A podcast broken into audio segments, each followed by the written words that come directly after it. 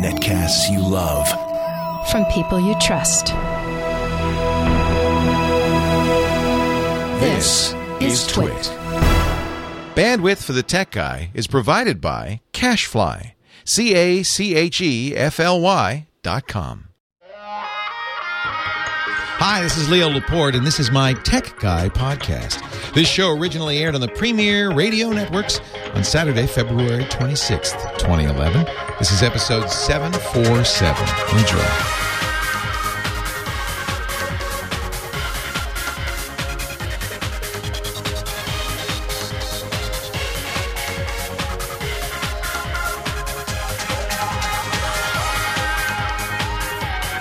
Well, a good day to you. How are you today? Leo Laporte here, the tech guy.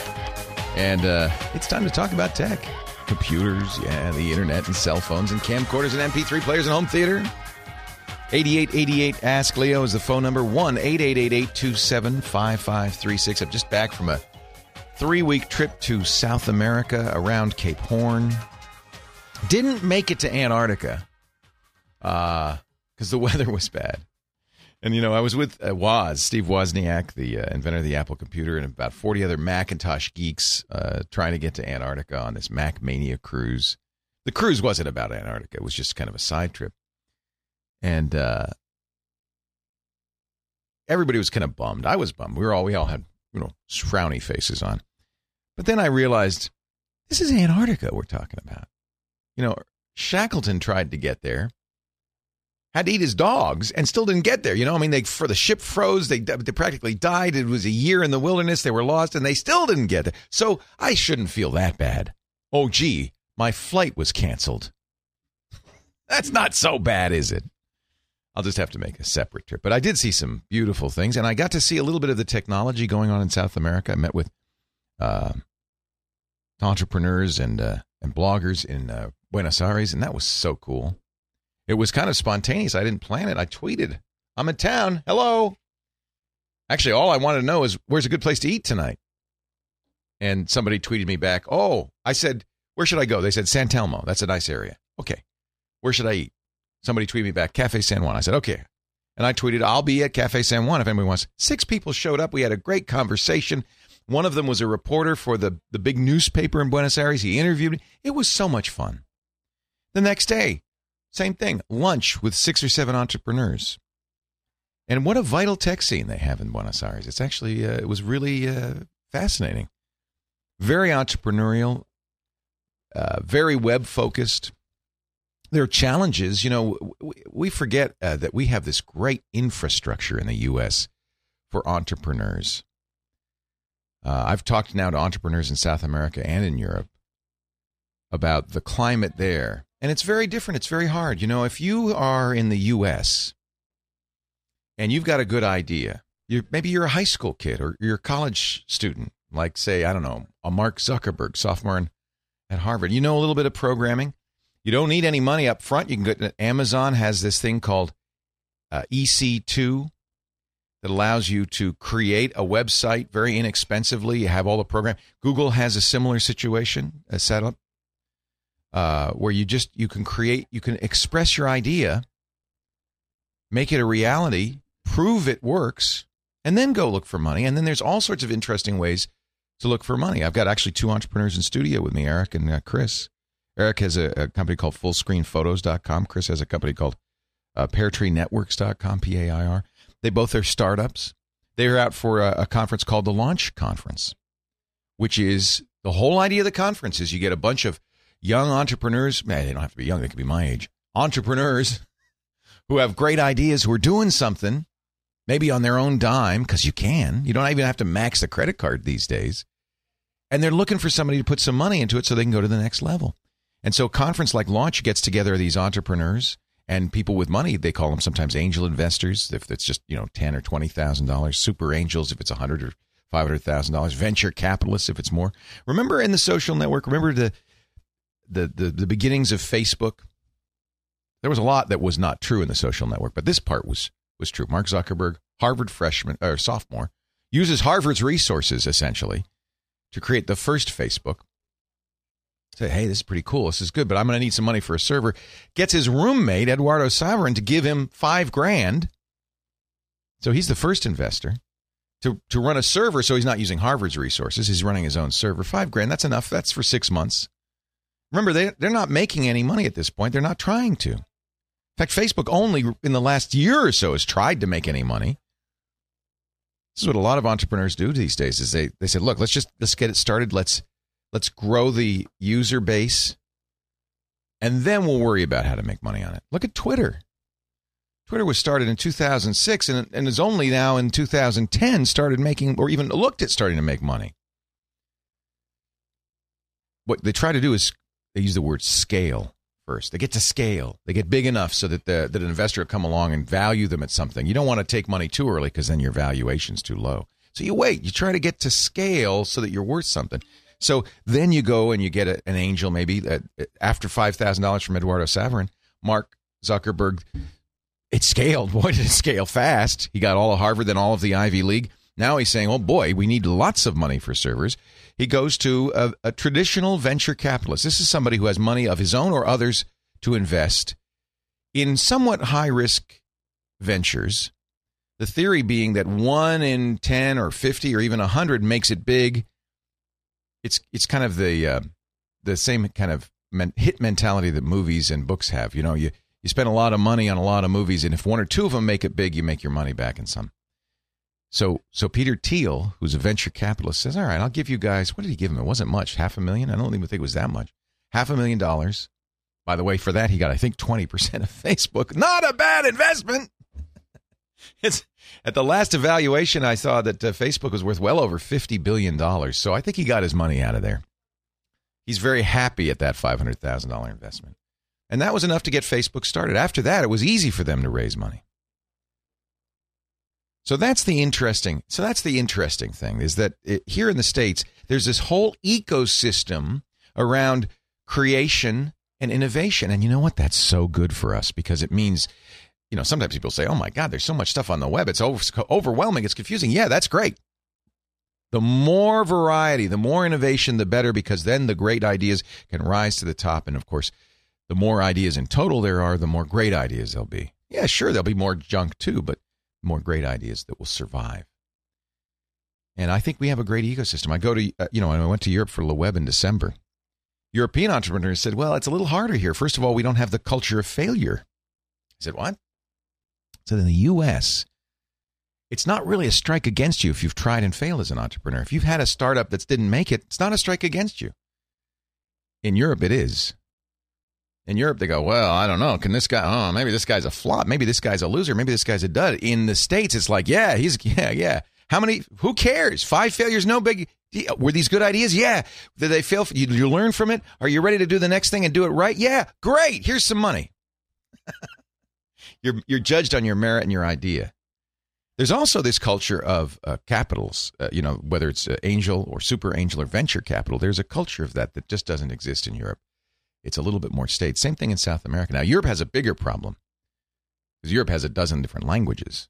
So it's hard to scale in Europe. If you're making a Twitter in Poland, in Polish, well, you got Poland, but then you have to, to, to, to grow it, you have to get a bunch of different languages. Not such a problem in Latin America, right? Because with the exception of Brazil, it's all Spanish language. So Latin America is a good opportunity there. I think in some ways, you know, just anecdotally, it's a little bit more vital right now in places like Buenos Aires, uh, where people really are starting to get some stuff going. It's very interesting. But we should we should acknowledge what a great what a great environment we have here for it, innovation and growth, and how exciting it is. And that's one of the reasons we're seeing so many interesting, exciting new startups every single day. Every single day. And and you know what? Some of these are going to be the next Amazons or Apple computers. Uh, let's see what else. Oh, I, um, call in if you want to talk about this or uh, anything that's on the on your mind with the tech world. Eighty eight eighty eight. Ask Leo. Apple this week released uh, new laptops. Actually, a whole bunch of companies do because of Intel. Intel uh, updated its Sandy Bridge. This is the latest Intel chip. They announced it in January at the Consumer Electronics Show. It's a it's a thinking processor. You know, the CPU plus the graphics engine all in one chip. So it's more compact. It uses less power. It's faster And now they have a mobile part, which should give us great battery life. So everybody from Lenovo to Apple had new laptops. We'll talk a little bit about that. And this new Thunderbolt hmm, replaces a lot of interfaces. All coming up. Leo Laporte, the tech guy.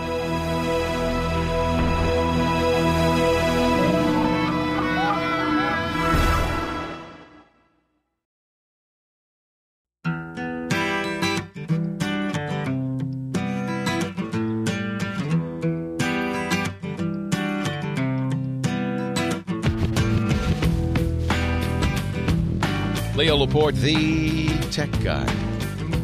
8888. Ask Leo. That's the phone number. Apple's got the uh, big event coming up Wednesday, March 2nd. That's probably, everybody agrees, that's probably the iPad 2. Uh, but we'll, and we'll talk a little bit about that, although there's nothing to say because anything I say would be rumors at this point.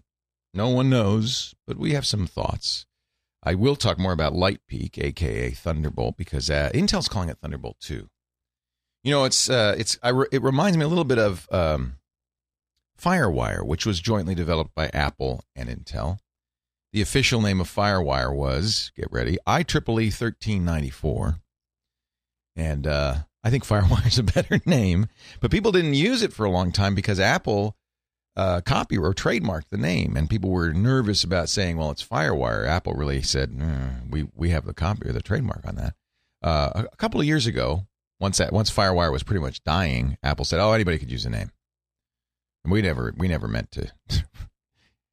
so this is similar. This is an, a joint effort between Intel and Apple and some others. It's called Lightpeak. Is the technical, somewhat technical name. I guess they learned from the IEEE 1394 debacle that you can't just give it a number and a letter. So they called it Lightpeak. But for some reason, they decided Lightpeak wasn't a good brand name. So Intel and Apple both are calling it Thunderbolt which I'm sorry, but it sounds a little too much like a comic book character for me. I kind of liked Light Peak. The idea is it's fiber connection, a, a glass uh, connection instead of a copper connection that is very fast. In the current version, 10 billion bits, 10 gigabits per second. Actually, it's copper right now. You're right. It's intended to be fiber. I think the current iteration, the first iteration, Intel wanted it to be fiber. You're right, absolutely right. Intel wanted it and intended it to be fiber. That's why it was called Light Peak, L I G H T, as in you know light. And uh, then it was held up because they couldn't, for some reason, they couldn't seem to make it work or whatever. They decided, well, we'll opt for copper, not as fast. Maybe that's why they're calling it Thunderbolt because it isn't really light yet. So I guess that's why they changed the name because it is it is copper.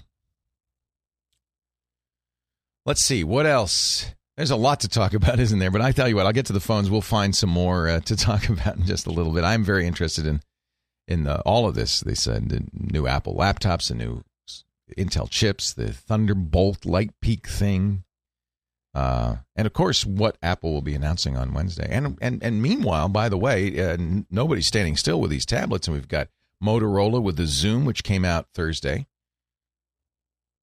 Motorola charging $800 for it or $600 if you subsidize it with a two year contract with Verizon. Ouch. That's an Android tablet, the first to run the new version of Android called a Honeycomb. Honeycomb. I always think of that song, Honeycomb. Was it, was it Jimmie Rodgers? Honeycomb. Uh, and then, uh, of course, the Motorola, uh, the uh, uh, RIM Playbook, the BlackBerry Playbook, which I like a lot, is coming out too. Samsung still making hay with its tablet. So there's a lot of a lot of competition for Apple this time around. We'll see what Apple can do to keep the keep the market. They own it right now. They own it right now. Uh, who's uh, who's the first call today? Fran in Studio City, California. Hi, Fran. Leo Laporte, the tech guy. Yeah, I love your show, and thank you. I have a quirky ma- email problem. I have a MacBook OS 10 for um, running version 10.5.8, and uh, my server is DSL Extreme. I use Microsoft's uh, Entourage for the Mac. I now have version, um, actually, for the Mac 2008, version 12.2.8. And and here's the problem, and it's been going on. Um, it's been going on for over a year now. When DSL Extreme switched over to, to Google servers, Right. Started having this problem, and what happens is my mail comes into the DSL Extreme server, and um, and for years I've been using Entourage, and it always just got um, you know it came into the server and then it went to Entourage, and I never actually even went to DSL Extreme. I just got all my mail Right. Entourage. That's mo- how most people do it. Exactly. It was a beautiful thing. I loved it. Um, when they when DSL Extreme switched over, I noticed that some of my mail wasn't getting into Entourage, but there was no rhyme or reason to it. In other words, if you sent me three emails, one of your emails would um, would show up in Entourage, and the other two would remain on the server. I went to DSL Extreme, spent hours with tech support. They said it was a Microsoft problem. Went to Microsoft, um, did all sorts of things. I upgraded to, from 2004 to 2008. You know, even Microsoft, by the way, has abandoned Entourage. You know, they don't do it anymore. I'm really, I'm really very upset about it because. Well, it wasn't a very good program. I know you like it. pardon. I know you like it, but it was not a good program. Well, you know, it had the Project Center, and for my work, the Project Center worked really, really well. Yeah. Um, and So the new have, Outlook, the new Outlook on uh, Mac does not do that. No, Oh, that's interesting. no. Um, well, uh, you know, are you using? Let me ask you a couple of questions. Are you using? There's two different ways you can collect your mail from uh, your internet service provider. In most cases, POP. The most common is POP, Post Office Protocol, POP three. The other choice is called IMAP or IMAP. And it won't. According to DSL Extreme, I I can't use IMAP. Okay, so they don't offer an IMAP server. Right. You know, the one of the I think the reason that they do that, you know, there- first a couple of things. They have a business where they run an Exchange server, which would work best with Entourage or any Microsoft product. Uh, they also, uh, because they migrated to Gmail, Gmail does offer IMAP. Right. So, so you could, you know, instead of use, I don't know off the top of my head. I don't use DSL Extreme for my email, so I don't know. Did they, when they moved to Google, did they uh, say we'll migrate your mail to Gmail? Um, Do they offer you that option? If you use it on the web, do you use Gmail or are you using DSL Extreme's old webmail interface? Extreme. Yeah. Okay. So I would talk to them. Here's what I would do I would talk to them about migrating to Gmail. Okay. which is a, a better system anyway. Uh, has really good anti-spam. Um, it has a very good web interface. Most email clients, because it's so widely used, do very well with Gmail. And best of all, it gives you the choice of POP and IMAP. Why would you prefer IMAP? I'll tell you why. The way POP works is your host, your DSL Extreme or your internet service provider, mail server holds your mail as it comes to them. It holds it in a in a mail bag. Think of it as a mail bag with your mail. You go there with your client, Entourage, Apple Mail, Outlook, whatever you're using, and say, "Give me the mail." They dump that mail into your local client, and that's it. It's gone from their server. Now, ISPs used to prefer that because it didn't take up space on the server. You'd clear it out each time, and of course, you could change the settings, say leave on server, but it's not ideal. Uh, IMAP works differently. IMAP, the mail always lives on the server. And Entourage or Apple Mail or whatever mail client you're using caches it. It gets the headers. It can get the whole thing if you want. You set how much of it it gets. I don't usually get the downloads. I just I'll get those on demand. I'll get the headers, the text to the email. It means it's faster. It means more importantly, I can use a variety of programs to get my email on a variety of computers, and the email is exactly the same. The sent, the outbox, everything exactly the same. I'll talk some more about this when we come back. Leo Laporte, the tech guy.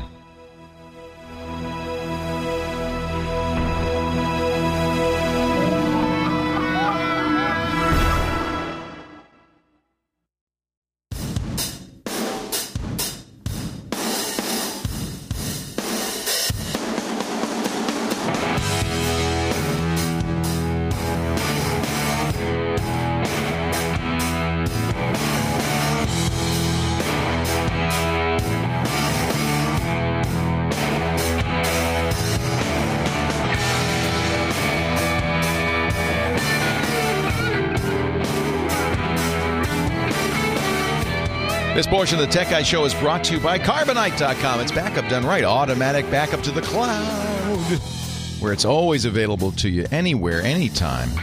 Try it free right now. No credit card needed, just my name, Leo. Carbonite.com. We were talking about email and um, the, the the more modern way of getting email nowadays, which is this IMAP solution instead of POP. So you know most email clients have a choice between IMAP or POP.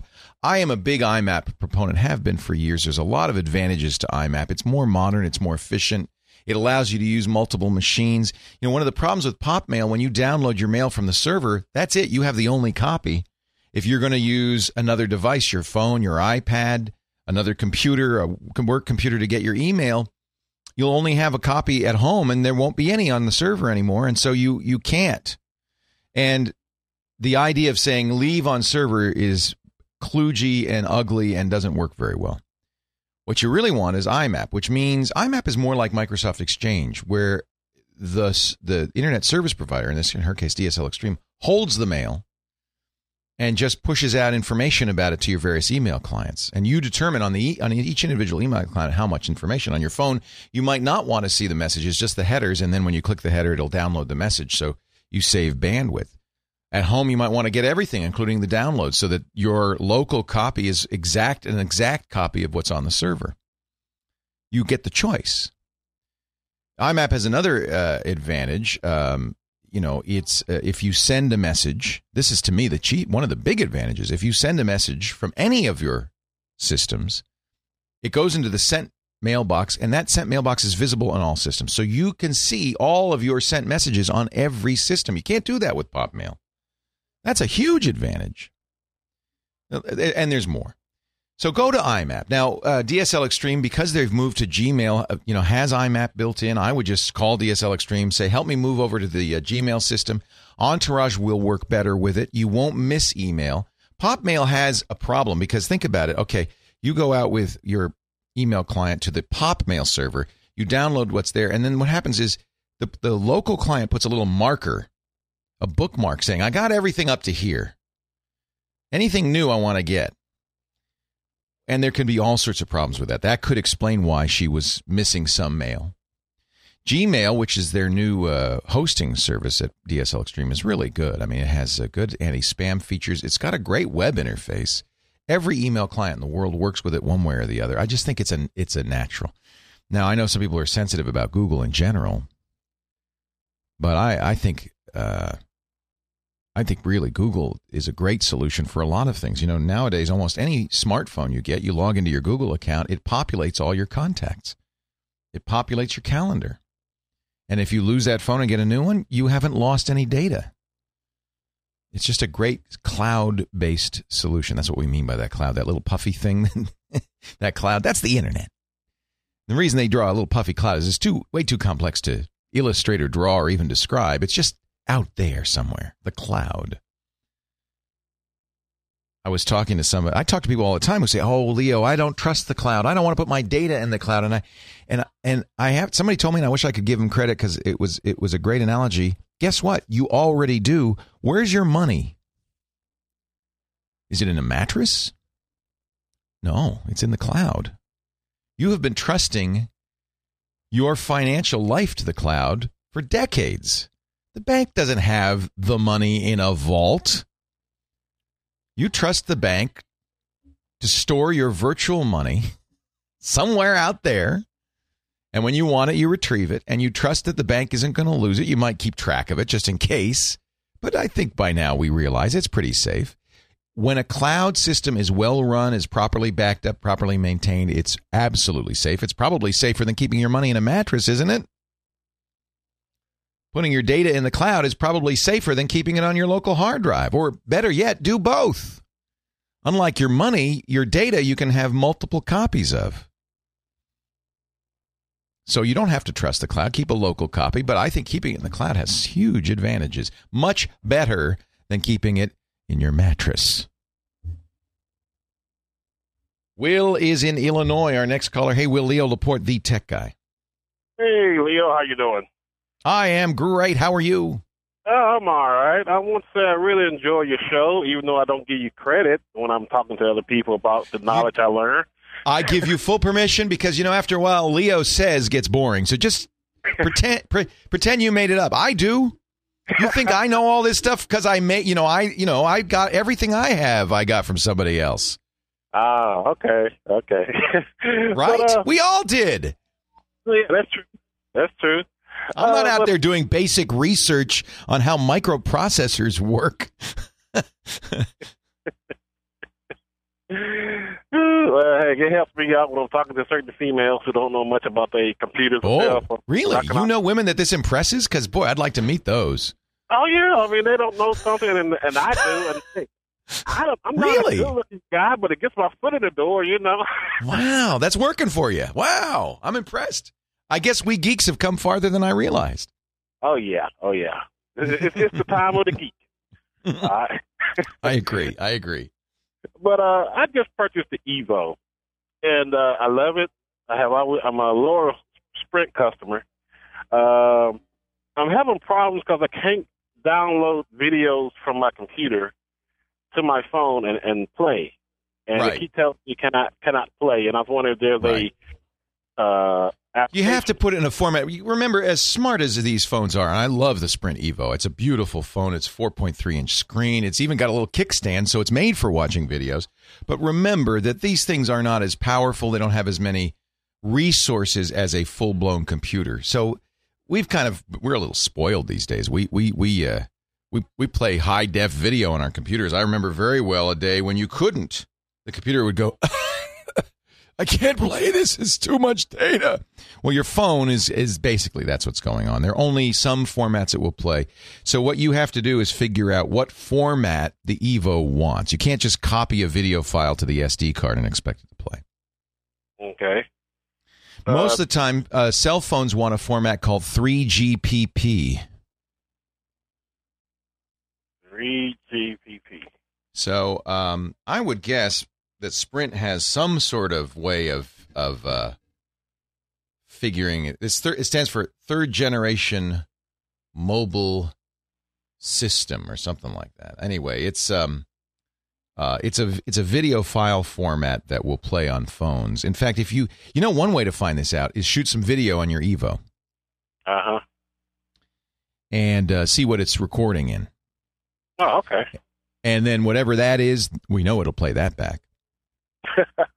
Yeah. So then you can convert. Then you need a program like Handbrake or a similar program. I like. Han- are- are- You're on Windows, right? Yes. Um, you you can use a program called Handbrake. H A N D B R A K E dot F R. It's a transcoder, free by the way, that will take any video format and turn it into any other format. Oh, okay. So once you figure out what the Evo wants, then you just convert your AVIs or your DivX or your QuickTime movies into that format. It you know it may support, it probably does support if with the appropriate player a lot of formats, but it may not be able to play them back at a full frame rate, or it may not be able to play back the resolution that they're in. You you kind of have to kind of have to get them into the form that's best for that phone. hmm Okay. So, Newshound in my chat room is telling me that Real Player SP will also do this. I think that's free as well. Um, so, there are a number of ways to convert it, but just dragging it onto the phone isn't guaranteed to work. Uh, yeah, I found that out. Now, Yeah. real- Even if you had a player, let's say it's DivX, you know, there is a DivX player for Android, but it might be very stuttery because the phone just doesn't have enough power. okay. I'm told that the HT Sync, HTC Sync will also work. So you might try using the HTC software and see if that works. Leo Laporte, the tech guy.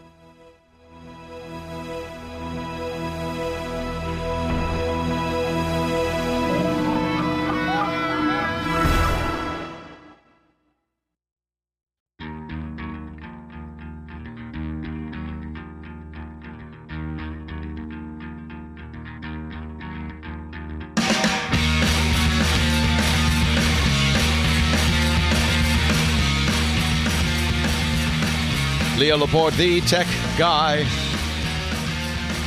8888 Ask Leo, that's the phone number. 888 827 5536. Toll free from anywhere in the U.S., outside the U.S. Just use Skype out. I have to say, Skype is amazing. I was in Buenos, no, uh, Montevideo, Uruguay. And uh, you know, I have to tell you, when you're when you're traveling, especially if you're, it was a cruise, uh, and of course, cruise ships have internet, but very very slow internet. You could barely use it, uh, especially if everybody on the boat. There's you know 1,500, 2,000 people on the boat using one marine satellite connection, which uh, is 1.5 megabits. So if 100 or 200 people are using that connection, it's just it's useless. So I would I would I would pick my times carefully. Middle of the night is good. I'd get up really early. And then I could download email, nothing large, but I could at least check my email.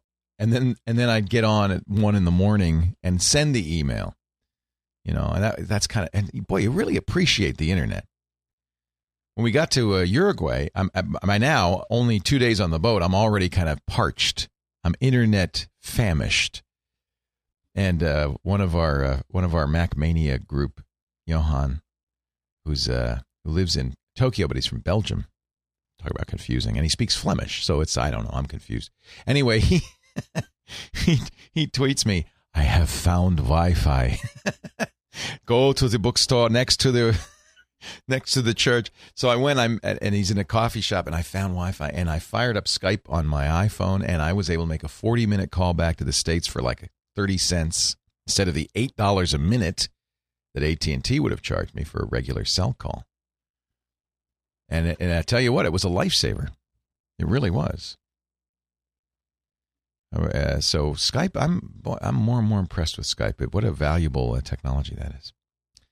So you can use Skype to reach us, but you'll have to use the Skype out. That's the ability to call a phone from Skype anywhere in the uh, world, and it shouldn't cost you anything because it is a toll free number in the U.S. 888-827-5536. Henry, Sun Valley, California. Hi, Henry. Leo Laporte, the tech guy. Hi, Leo. I recently decided to purchase a uh, solid-state hard drive. It's 128 gigabyte. I'm sorry, 120 gigabyte uh, solid-state uh, Vertex. Mm-hmm. And uh, I was wondering how to migrate Windows over to the solid-state hard drive. I tried all yesterday, and I mean all yesterday, to do this with our uh, Arcanos, our, our Arcanus. Are you Acronis? Acronis, yeah, they all Acronis have True Image, yeah. And clone, I would try Clonezilla. It's the same. First of all, forget that it's a solid state drive. Okay, that's not relevant. It's a, it's a hard drive. Is a hard drive. Is a hard drive from the point of view of the software in the computer. So that makes no difference. You're having the same issues you'd have going to a spinning drive. And the problem is that Windows does not like to be cloned. You're much better off just reinstalling. Well, the thing is, is that I have uh, lic- like license codes up the wazoo that I'm on my last uh, machine, so to say. No, that's fine. You'll call. You'll you'll move it over. It will say, "I'm sorry, this is already activated," and you call Microsoft and you say, "See, what I did is I got a new hard drive," and they go, "Oh yeah, that's fine."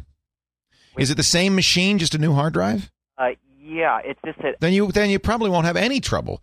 It's, it's, the way the activation, Microsoft's activation is a little opaque. They never have revealed it, but the general thought is that the way the activation works is it looks at all of your hardware, uh, including things like your MAC address on your Ethernet card and stuff like that, and makes a, a hash of it. If more than say two or three, I think even four things are changed, then Microsoft says it's a new computer. But just changing the hard drive, you shouldn't have any trouble more than just Microsoft. I have like Resolute, uh, you know, the other third-party people, and they they're uh, quite uh, immaculate. Well, I'm, I'm using the wrong words here. I'm sorry. I've been up a long time. What you're what you're saying is they don't want you to move it to a new hard drive. Like you know how third-party people are a little bit more ahead of than Microsoft.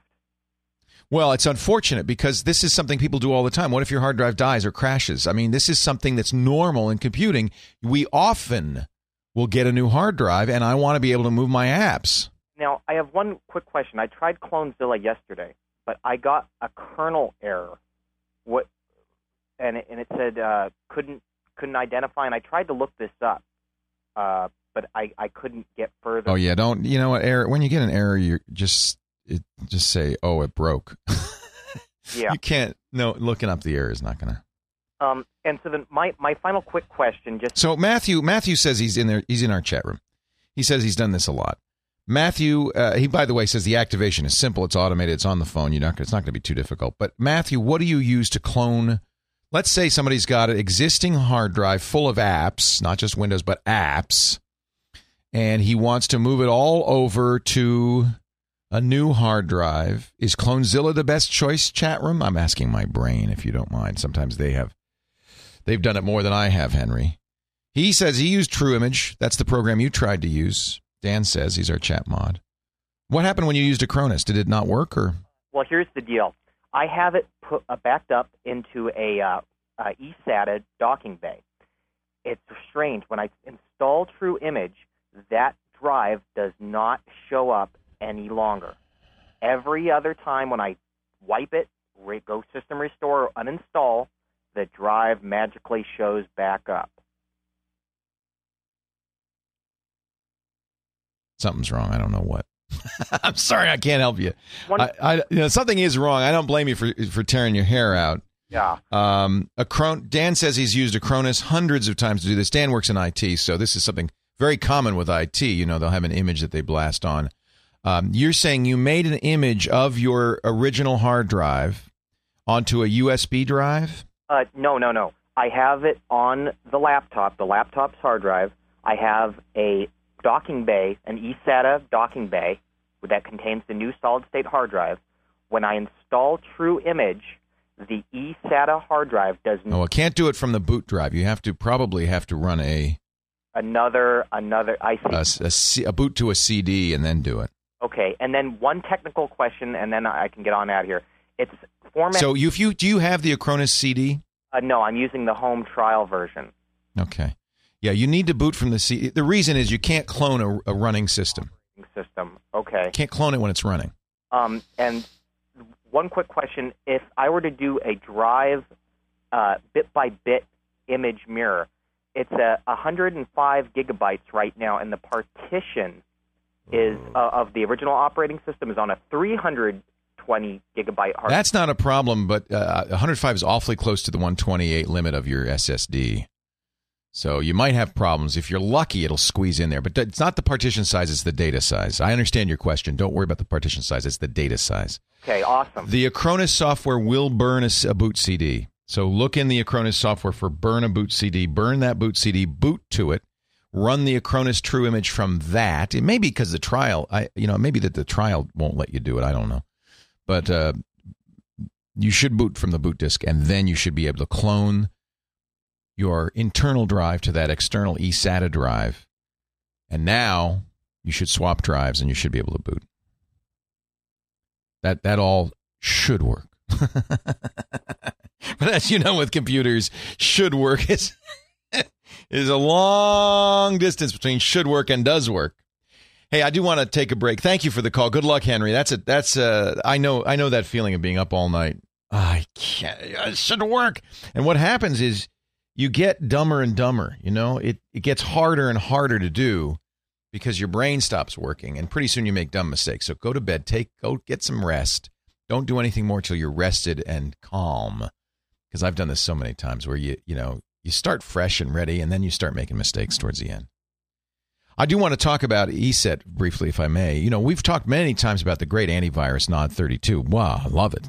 Uh, you know, my, my, my slogan if you have Windows, you need NOD32. Well, here's some good news for Mac folks. You don't, you know, there's still not a lot of viruses in the wild. In fact, I don't think of any viruses in the wild, but it's only a matter of time. There are security issues on the Mac, particularly if somebody wants to target you. They call this spear phishing, where, and it happens in businesses a lot, where a competitor or somebody who just doesn't like you, maybe a disgruntled employee, sends email and with a virus specifically aimed at your systems. That's happening to Mac users. ESET's created cybersecurity for the Mac for you, and I think this is a great solution for Mac users. It's lightweight, it's fast, it doesn't bog you down, it's very effective. In fact, those heuristics that ESET uses on the Windows side also work on the Mac side to detect virus like activity even before the virus definitions are available. You need that for spear phishing because these are custom viruses. And I really like this. ESET understands, as I've said for a long time, that education is the most important defense in fighting malicious software. That's why they have built in a great educational component that will help you and if you're in a business, your employees understand safe computing. ESET.com slash Mac, free test drive.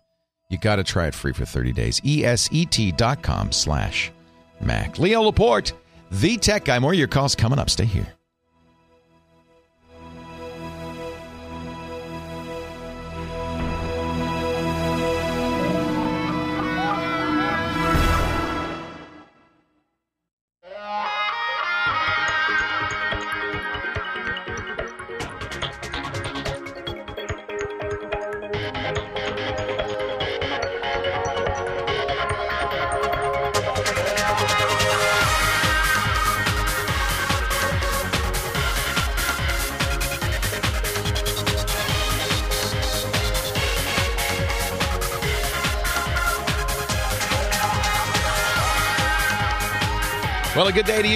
You, here, the Tech Guy, episode 747 of the Tech Guy Show.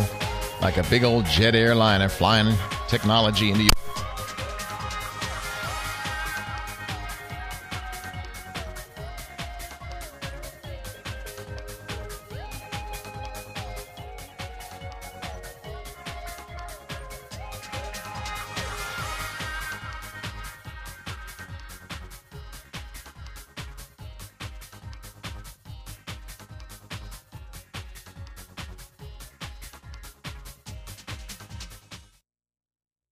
So I'm sorry about that. We had a little technical snafu. I am back. Leo Laporte, the tech guy. 8888 Ask Leo is the phone number. 888 827 5536. If you want to call in and uh, give us a question or a comment or a suggestion, let me get back to the phones. And Judy in Cardiff by the Sea. Hi, Judy. Leo Laporte, the tech guy.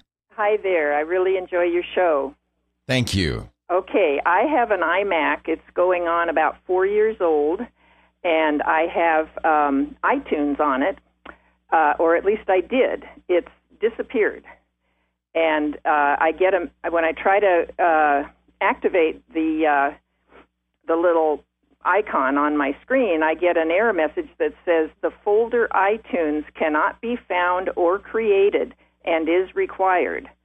The default location for this folder is inside the music folder. Right. And I I downloaded the new version of iTunes, um, but I, I still can't. Uh, Are you on Windows or Macintosh? Mac?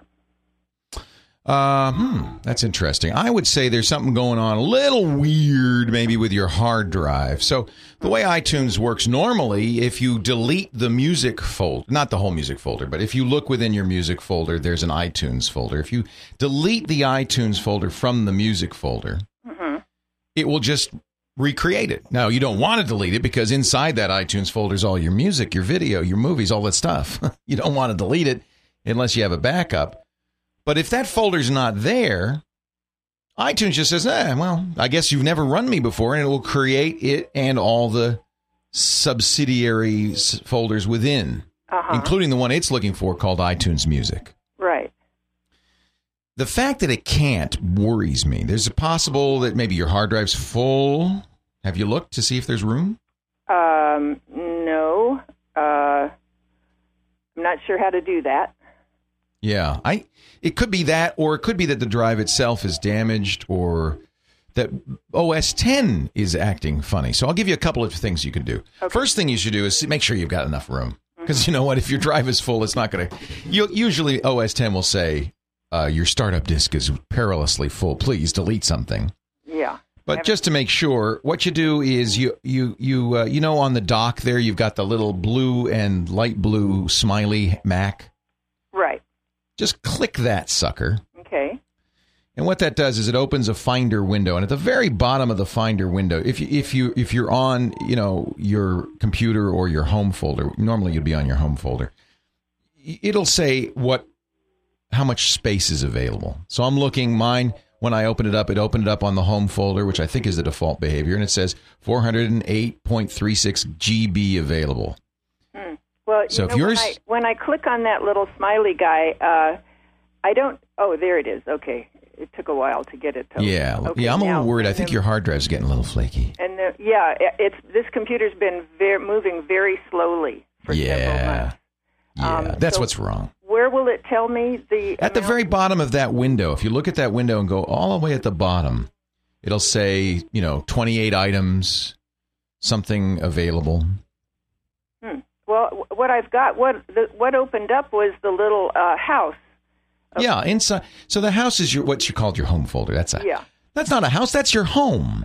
and, in, and and in that window in the home folder, Mm-hmm. at the very very bottom of the window there, there's a gray bar, a status bar we call it, and it has. Oh, okay. How much it? says uh, 158.68 GB available. Good, you're great. You got lots of room. Okay. So now we've eliminated one possible problem, which is a full hard drive.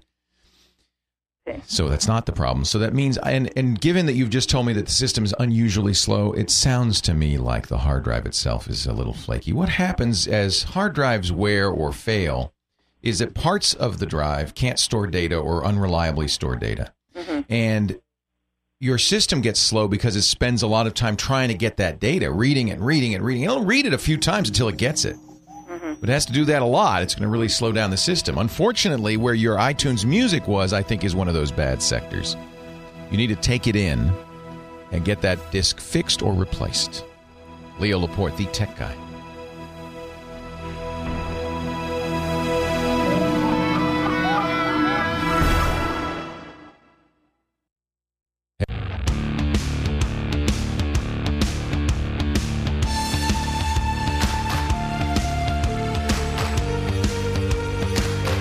It sounds like the Doctor Who theme.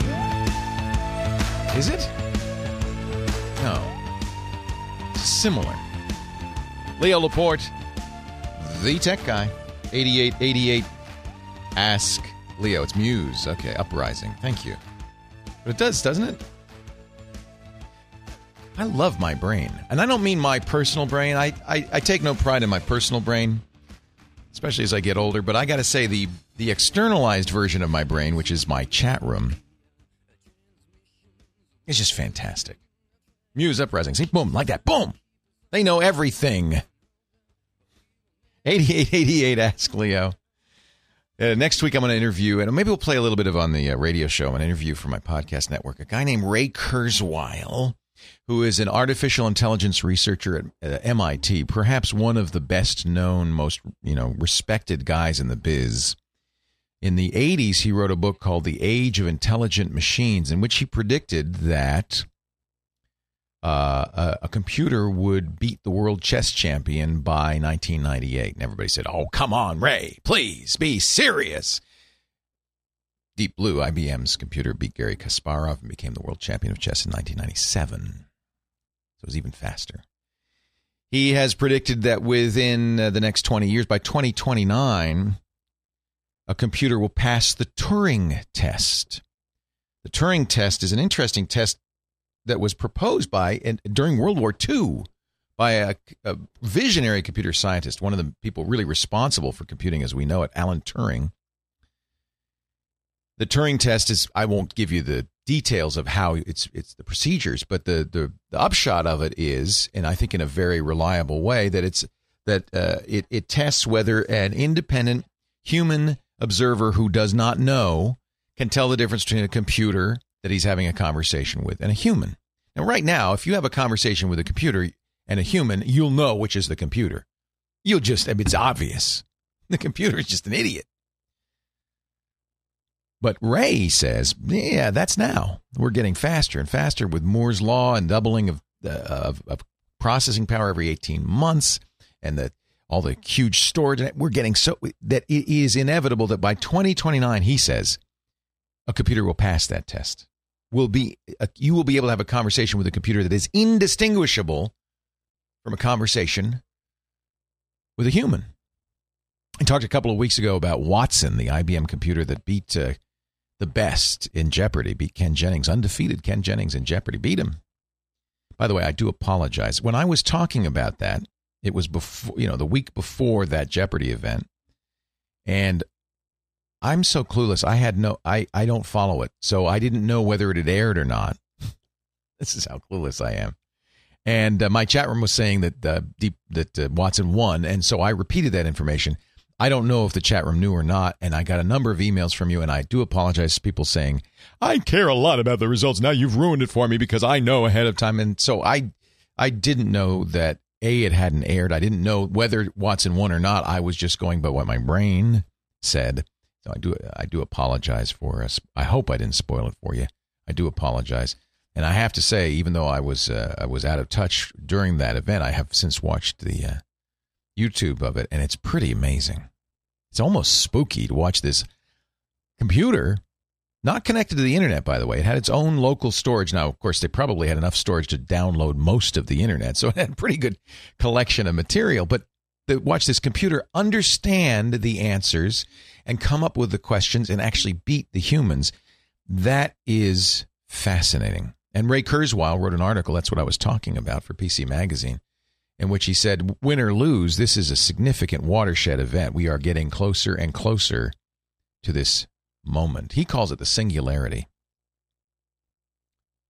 David Bix in our chat room says that uh, Watson had 14 terabytes of storage. That's a lot. That's like twice the Library of Congress. That's that's that's enough to get a good amount of data in there. Wikipedia is easy. I can I have the entirety of Wikipedia on my iPhone. That's nothing. That's a few gigs. uh, so very, very interesting, I have to say, um, as we approach this event, this singularity, and I'll, I'll get some of the quotes from Ray uh, on here. Uh, won't be next week, be the week after uh, on the show. But um,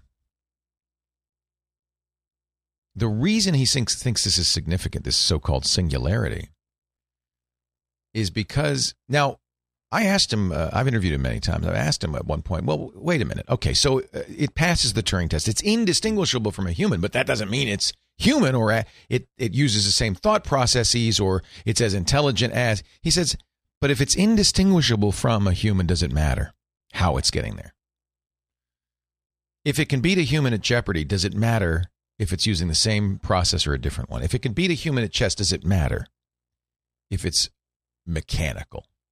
I guess not. If it's indistinguishable, it's indistinguishable, right? Nobody's saying it has a soul. And maybe there's things that humans do, like paint a painting or act in a play, that it can't do. But if if in conversation and you can have a normal conversation with it and it you can't tell the difference, that's significant. And what his thinking is that when that happens, then things happen very rapidly because the computers get smart enough to design themselves, to design new, smarter machines. The iteration cycle gets faster and faster and faster and faster. And very soon, we have this kind of Terminator world where the machines are much smarter than us, much better in every respect than us. I said, Ray, that's terrible. It's like the Matrix. It's like the Terminator. What are we going to do? He said, Don't worry. They'll revere us as their creators. To them, we will be as God. Mm, I hope he's right. I've seen too many science fiction movies. the reason I bring that up is because Ray says by, you know, 2029, the next two decades or more, there will come a point where you, instead of dying, can pour your brain into a computer and that computer will become your body and that now uh, admittedly i think that's not you. That's just a machine that is so good at sim- simulation that it's simulating you. But from the point of view of the outside world it's indistinguishable from you. And you will live forever. And i think in a way that's what this chat room is all about. I've poured my brain into the chat room. So no matter what happens if you've got a question, go to the chat room. You can do that by going to our website, techguylabs.com. Uh, all the show information is there. And by the way, this is 747, show 747. Uh, and also, uh, there's a link to the chat room, the live video, and all the other stuff that we do uh, associated with the show. TechGuyLabs.com. Plus, James is writing everything I say down as if it matters so that you can refer back to it. You don't have to write down the links. Uh, let's say hi to Addie in uh, the in the UK in London. Hi, Addie. Leo Laporte, the tech guy. Hey, Leo, how's it going? It's great. I'm so glad you uh, you are listening in London. Yeah, it's because um, I've got a good internet connection actually here. Um, it's a 10 megabit internet connection. Wow. Wow. So you're on Skype. Yeah. And uh, who do you get a 10 megabit 10 megabit up or 10 megabit down? It's 10 megabit down, unfortunately. And Because on on Skype, all we care about really is up. You know how fast you have going out. Hang on the line, Addy. At least it's not costing you anything. We'll talk to you and answer your question right after this. Leo Laporte, the tech guy.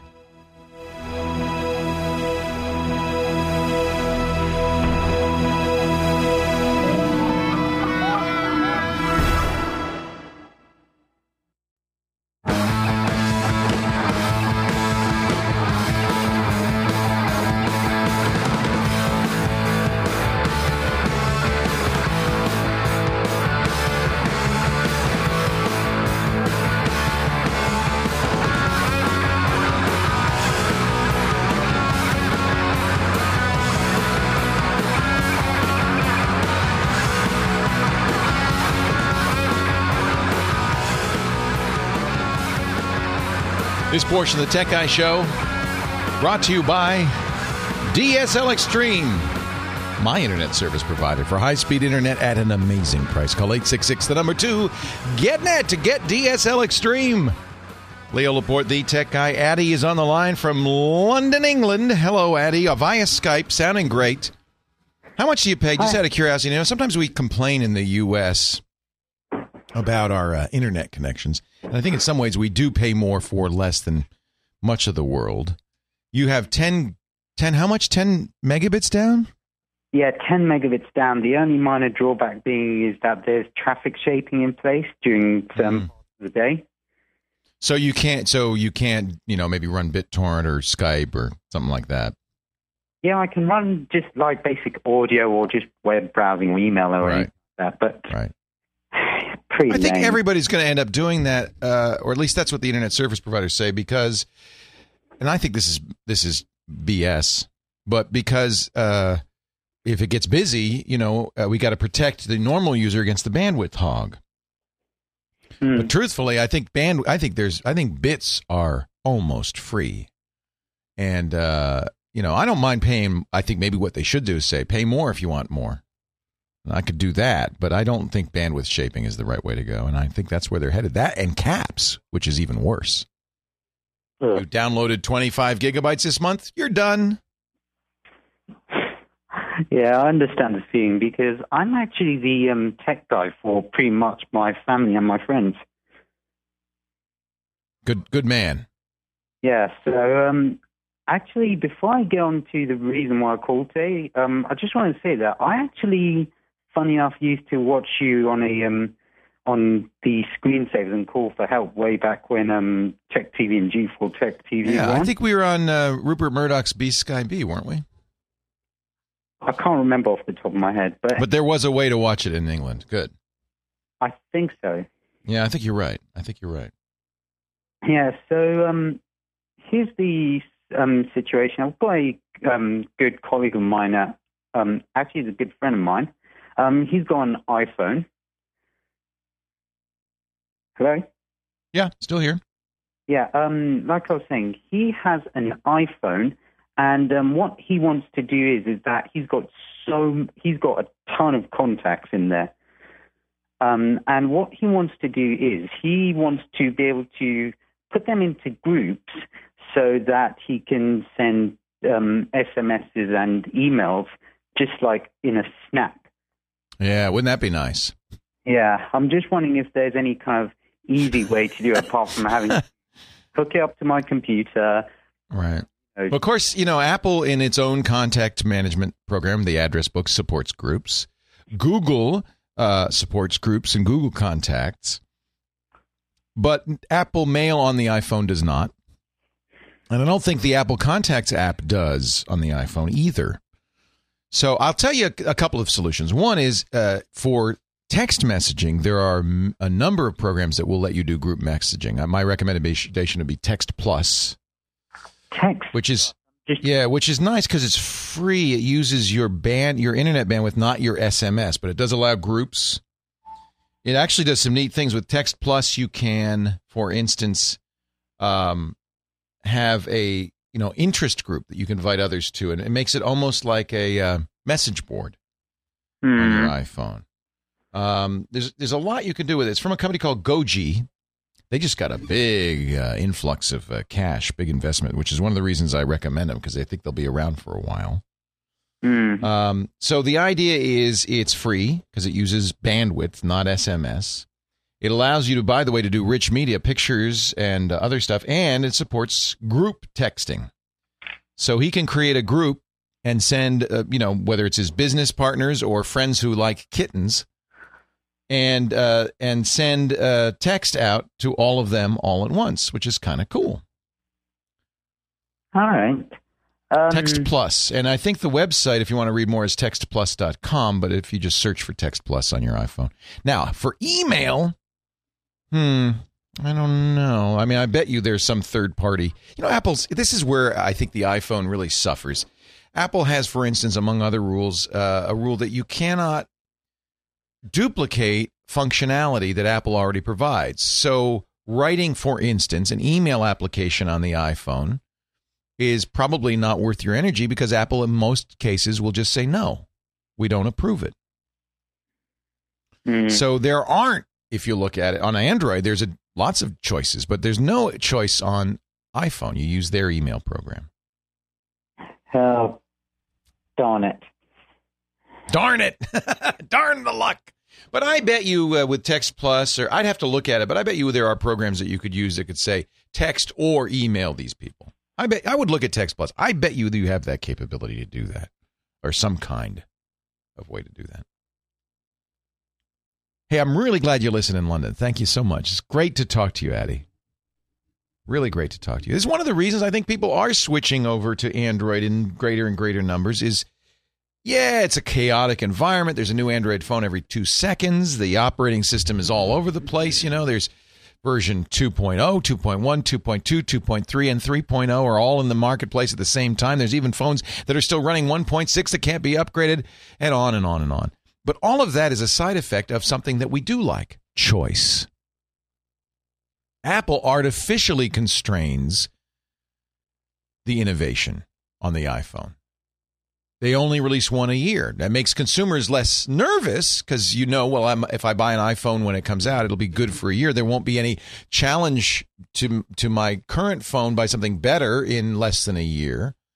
But it means that things don't inter- innovate as fast. You know, if, if somebody comes up with a better phone, they can't release it. Apple's in charge of that. Similarly, they are very careful about apps. Some people prefer this kind of mothering, this nanny approach to uh, software. And if you do, good news. Apple's really good at it. Some people, and I include myself in this group, prefer the choice and are willing to put up with some chaos and some uncertainty and stuff because there's more innovation, there's faster iteration, things happen faster, and there's better choices. So that's that's for me personally. That's why I choose Android. Now with Android, there's probably a hundred ways to uh, do group messaging, group email, and, and so forth. But on the iPhone, it's it's it's Apple's way or the highway. And you know, when somebody says to Steve Jobs, in fact, they've said this. Well, yeah, you, you there's not enough choice. We, uh, what about the free market? Steve says, there's choice. There's a free market. Go somewhere else. If you don't like it, you don't have to buy an iPhone. Go somewhere else.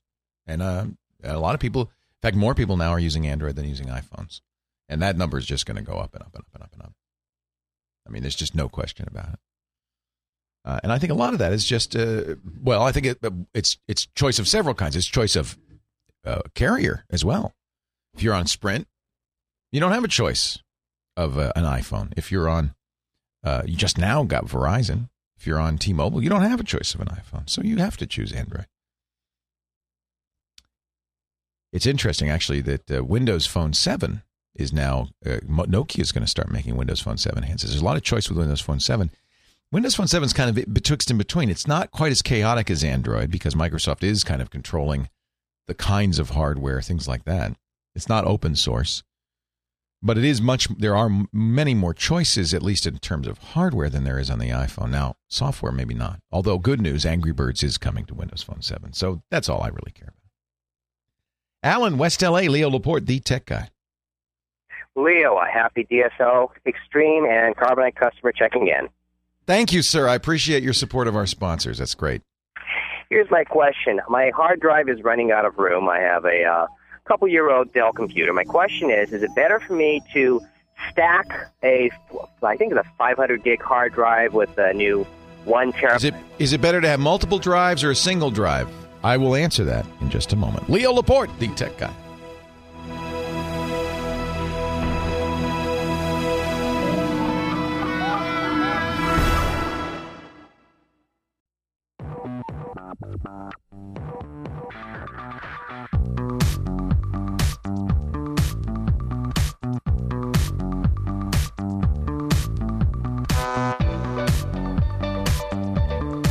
Leo Laporte, the disco tech guy. 8888.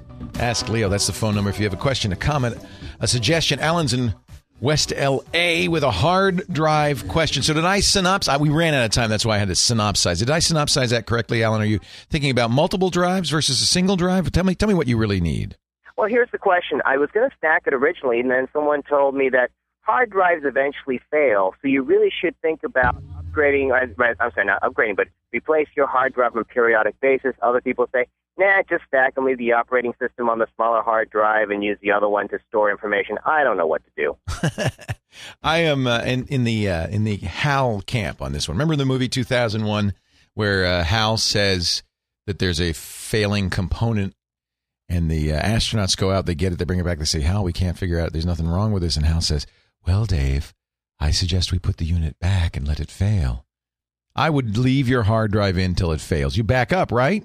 Right, of course. Here's the problem. Google did a study. It was a great study. Google uses more hard drives than anybody. Because everything you everything on Google is you know on somebody on a hard drive somewhere on a server. They have hundreds of thousands, maybe millions of servers, each with hard drives. Uh, so they've done a longitudinal study on their hard drives over the past five or six years. They released it last year. It was fascinating. They said that a certain percentage, I can't remember exactly what, I think it was 8% fail in the first three months. You know, uh, infant mortality. There's something wrong with them. They're going to fail. Then the failure rate drops drastically for the next two years. At that point, every year another 5 to 10% die. Just boom, boom, boom. But the problem is the drive you have, Alan, you don't know if it's going to be the three month, the two year, or the eight year. You can't tell. There's no way of knowing. It's just kind of random. Right. So there's no way of knowing ahead of time if you've got one of them. I don't think it makes any sense to replace a drive every two years. It's true that after two years, it does start becoming more likely to fail. So, in a mission critical environment, perhaps that's where this guy got this from. If you're running a server room where you can't afford to lose one bit of data or one moment of time replacing uh, data, then maybe you'd replace them uh, proactively. But I don't think I, I don't think that makes any sense. The other, I think looking I at- think the key is, and this is always the key. Your hard drive could fail today, tomorrow, the next day. Just always have good backups. Well, that's why I've subscribed to Carbonite, of course. The other Yay! I have. Do you trust uh, like these 1.5, 2 terabyte hard drives? Should I just be conservative and stick to a 1 terabyte hard drive? What's my best bet? Yeah, that's interesting. Now, I do trust my data to large hard drives, but it is absolutely the case that large hard drives are more likely to fail. And the more data we jam into a hard drive, the more likely you're going to have data failures. Modern hard drives are incredibly sophisticated in their error correction. Uh, a terabyte drive, a two terabyte drive, is losing data all the time, thousands of times a day. But its advanced error correction, its EEC, is so good that you never know it. So, uh, you know, I don't see a higher failure rate on big drives. Um, on the other hand, I like having multiple drives. I think your initial proposal to have an operating system drive and a data drive is not a bad idea for a couple of reasons. One is when you reinstall the operating system, it doesn't in any way impinge on your data. Got it. So that's nice. Uh, you know, if if and if for instance your your hard drive dies on your one of them, you just replace it. Now, if you really want to protect yourself, you could use a RAID system. This is the idea of using multiple drives with redundancy. So if one one drive fails, you you haven't lost any data, you just swap in a new one, it rebuilds itself and you're good to go. That's mostly what's used in servers to make sure that the data is intact. I don't think an individual needs to worry about that. I think the key is good backup. It is a good idea to separate programs and operating system from data so that they're on separate drives or at least separate partitions of the drive. Um, and and, and then I just say keep going. Live your life as if as if it will last forever. Much appreciated. Thanks. Hey, thanks. Thanks for the call. We all do, you know, uh, different things about it. I think the most important thing to keep in mind is that there, there is no way of knowing ahead of time that drive could fail at any moment. Assume that it could die at any moment, and so make sure you have backups and you can live with. Uh, you know, do you back up once a week? Can you live with a week loss of data? Worst case scenario, if you backed up on Sunday and the drive died on Saturday, you'd have lost everything you did that week. Can you live with that? Well, then you should be backing up more often. if uh, and and by the way, RAID doesn't replace backups. RAID just means that if a drive dies, you can replace it and stay online. It, it's about availability, not about backup. You still, if you only have one copy of your data, you're always at risk. Whether it's RAID or anything else, you always should have multiple copies of your data. Remember what I talk about that three two one backup. You know, this actually, as long as we're going to talk about this, let me mention Carbonite which is a great online backup solution. Peter Krogh, my it was great photographer, uh, wrote the book, the DAM book. It's called the Digital Asset Management Book. Photographers, of course, this is an issue for them. They can't afford. You took a wedding, you take wedding pictures. You can't lose those wedding pictures, or you're going to meet some nasty brides. You're going to regret. you're going to regret your life, right? Because they aren't they aren't going to restage that wedding. So photographers are very careful to make sure that they have their data backed up. Uh, so Peter talks about three, two, one backup, and this is the rule he uses: three copies of everything. Three copies of everything. If you delete the original, that means you have two copies. You need three copies of everything. Two of them on different media, so maybe an external hard drive and in the cloud, or a DVD and external hard. Two different, but one of them, that's the one, has to be off site, not here. So let's say I'm backing up all my data to an external drive, and there's a fire. I've lost my computer, my original, and my backup because I didn't have a copy of it outside the building offsite. This is where Carbonite's great. It's automatic, so you don't have to think about it. So you're always backed up. After that initial backup, you're always backed up. You, you have a hard drive loss. You will not lose a week. You will not lose a day. You will not lose an hour. You will have everything. And with Carbonite, you always have access to your backup. So even if you're like off site, you can log onto your Carbonite account on any computer. There's your data. So it's cloud storage, really. It's not just backup.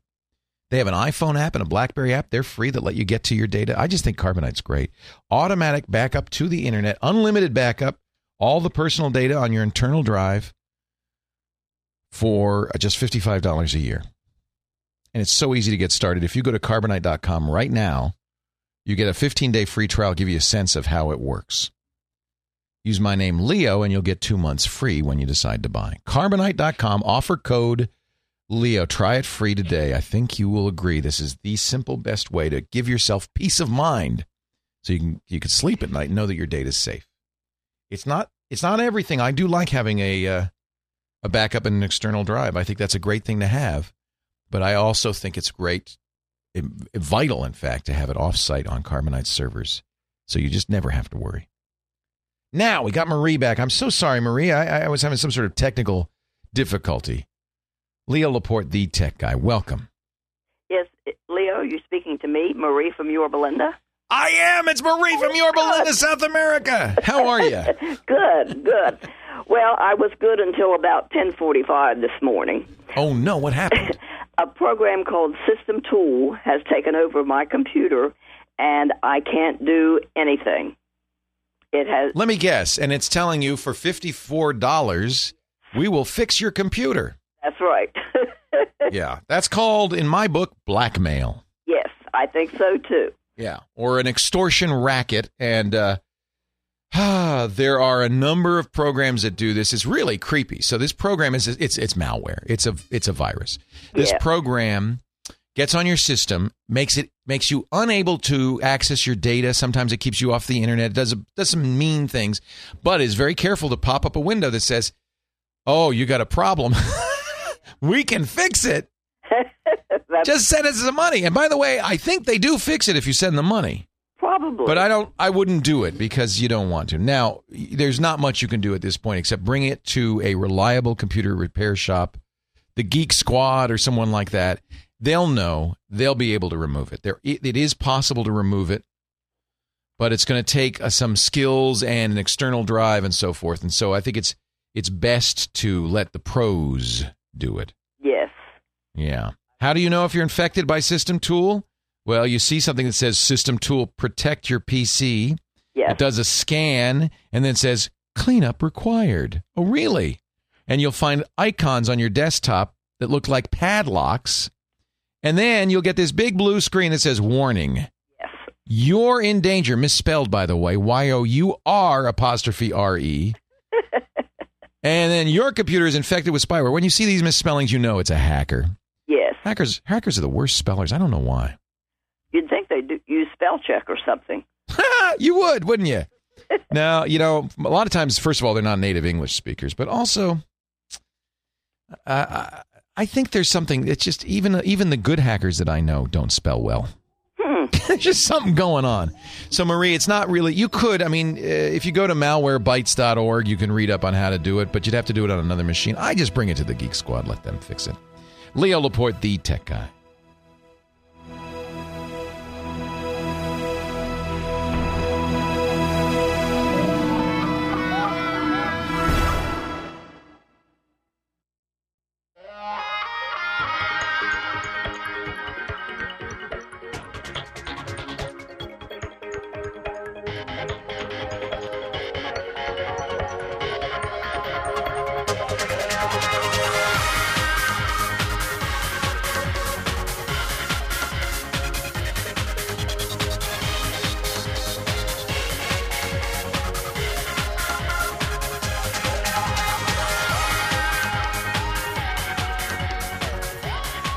Leo Laporte, the tech guy, 8888. Ask Leo. That's the phone number if you want to talk about this crazy, wacky world of computing and the technology and the internet.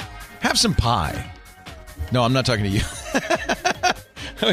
we, have in studio with us a, a couple of entrepreneurs who are in town for the big launch conference, which is a chance for entrepreneurs to get together with uh, uh, venture capitalists, people with money looking for funding, and a couple of them are in here, and they brought us wine and pie, which I think is a is a fabulous conversation. But I will not partake until later. No pie for me, says Doctor Mom in our chat room. No pie for you, Leo. Eighty-eight eighty-eight. Ask Leo. That is the uh, phone number. Uh, let's get back to the phones. Lots of questions, comments. I guess before I go to the phones, I just want. Uh, I should probably talk about this. Apple will be doing something on Wednesday. Apple hates my guts, so I don't get invitations to this stuff anymore. But uh, uh, I guess I'm too I'm too free thinking for uh, Steve. Apparently, uh, uh, too independent for Steve. So I don't get invitations. But the good news is I know lots of people who do, and um, and you know, so I'll I'll cover it from afar.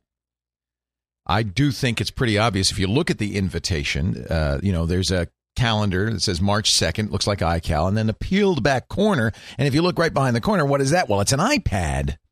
So it's pretty obvious. This was the time last year, roughly, that they actually they announced the iPad in January, shipped it in when was April? I think it was April. So this time announced in March for ship in April. That sounds about right. iPad 2 is what people are calling it, but you know Apple won't call it the iPad 2. Maybe they will or the i they might you know they do you know there was no iphone iphone 2 it was the iphone then the iphone what 3g and then the 3gs and then the 4 there was never a 2 and they skip right to 4 and we don't know what iphone the next iphone will be. Will it be 5 who knows? So nowadays companies don't they don't they don't know how to count. So whatever the next ipad is what will it be? Well no one knows but i'll tell you what i think remembering that you must keep in mind, and I will give you this disclaimer no one knows. And if anyone says they know, they probably don't. Now, there's rumors flying, and of course, people say, oh, I have inside sources at Apple. Let me tell you something. If you work at Apple and you leak this information, you know very well that you are walking a very fine line. The minute Apple finds out, and they're very aggressive about finding out, you will be fired preemptively for cause no severance, nothing. You're out the door. Bye bye. Security guard comes to your desk, says, Pack your stuff. You're leaving in two minutes. Boom.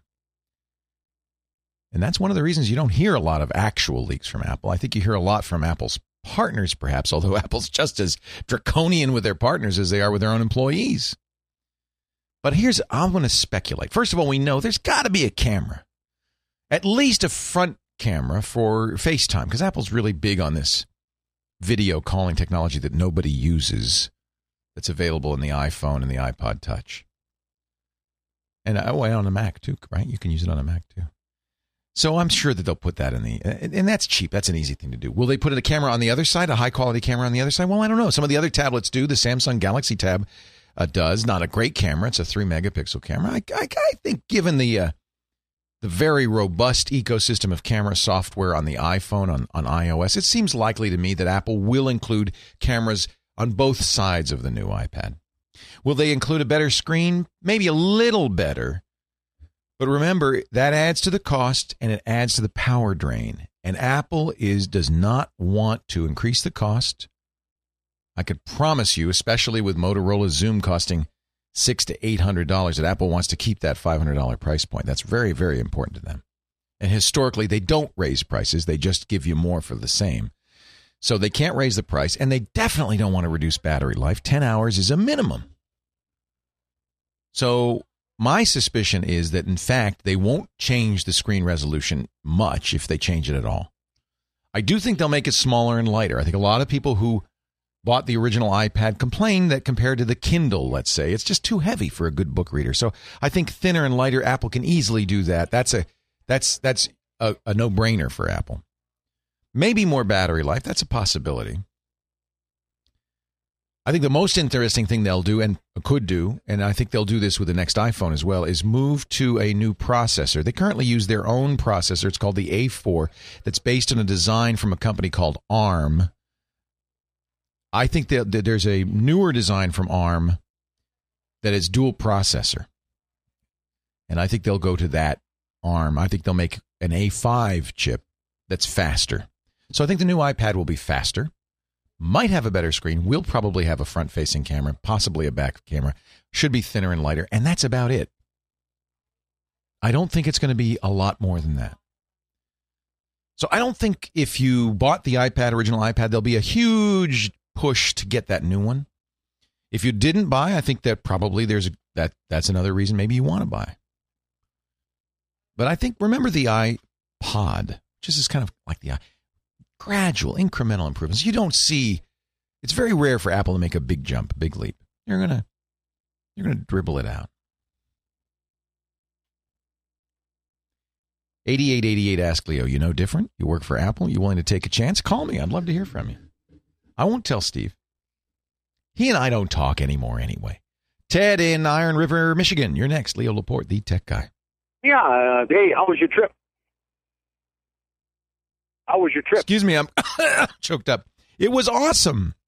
Yeah, it was really amazing. I, you know, it was a, uh, it was a geek cruise, yeah. which is a weird idea. This company uh, used to be called Geek Cruises. Now they're called Insight Cruises, but you can still find them at geekcruises.com. Does Macintosh and uh, other kinds of geek cruises. So there were about a hundred Mac fans. I did some, some lectures. It was a 12 day cruise around South America. It was wonderful. And it's kind of fun to go on a cruise with like-minded geeks. Yeah, I can understand that. Hey, I have a question about Slingbox. When I have a couple of kids spread out all over at colleges, and if I bought a Slingbox and put it in there, could they, they could they both use it at the same time? And if they change channels, does it change in the house? How does it work? Yeah, I think only now. Let me ask because I've never tried that. I have a Slingbox, but I've never tried to have more than one user on. I think only one user at a time. You have a password. You have a log into it, and so when you're logged into it, uh, you will uh, have control of the channel changer and the DVR and all of that stuff. Anybody in the chat room have some experience with having two people logged on at the same time? I don't think you can. If it's only I, one logged in, and then the person at the maybe at the house. So if you're, you know, if my bride was at the house, uh, could she still be changing channels as well, or will that? Uh, the- y- y- well, yes and no. It depends how you've set it up. Um, so you're right. If if if uh, if you're both watching the DVR, only one of you, even if there's somebody home, only one of you at a time can control it because the DVR isn't capable of doing two streams at once. Right. So Uh, yes, Leo, I have a I have a little information about Ford that you might be interested in hearing. I'd love I'd love to. You, as you uh, and I should disclaim this. Ford is a, sp- a big sponsor of our podcasts. Yeah, I just bought a new F Ford 350. In fact, it's going to be built March 14th in Dearborn. Oh, how cool! I was on that line. I've seen them be built. Yeah, and but um, uh, I cut some property for uh, that Henry Ford used to own south of Watton, Michigan. He used to own I don't know five or six thousand acres there back in uh, well I don't know early late 1800s, early 1900s, and they used to ship that down to his own sawmill in Alberta, Michigan. And they used to saw that for uh, pallets and and for parts of the car, firewalls, floorboards. You know, it used to be a lot of wood in the cars. Henry Henry Ford, and by the way, you know he had some failings. He was anti-Semitic. He kind of supported Hitler. There were some nasty things about Henry Ford, but give him credit. He was he was the Steve Jobs of his time. I mean, he was a visionary. what he used to do is he used to make these component people like the Eaton and Rockwells that used to supply him with transmissions and whatnot. He used to give them the patterns for the pallets that he had. They had to ship them on these pallets. Then he would. He was like Walmart. Walmart does that same thing. They're so big they could say, "This is how it's done." Hey, hang on. We'll talk some more in a second. Leo Laporte, the tech guy.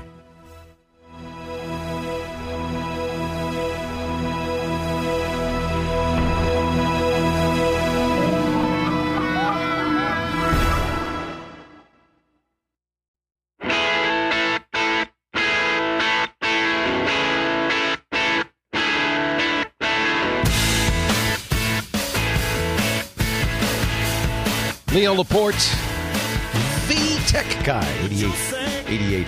Ask Leo is a phone number. We are talking to Ted in Iron River, Michigan about Henry Ford. You know, I've mentioned before we went out to the Rouge plant, which is the big plant in Dearborn that uh, Ford built in uh, the 20s to make Model Ts. And the idea that Henry had was take raw materials in via boxcar, iron ore, logs, and that goes into one end of, the, of this factory, which is a, like a mile by a mile and a half, huge factory, and Model Ts come out the other end. Yeah, I, I mean, that's it's just amazing. I had several relatives that used to work there back from the, the Mm-hmm. 20s all the way up into uh, probably close to the 50s when they. Yeah, my, my best friend worked at the Rouge plant when he was a kid, Yeah, it was a, and it was quite a place.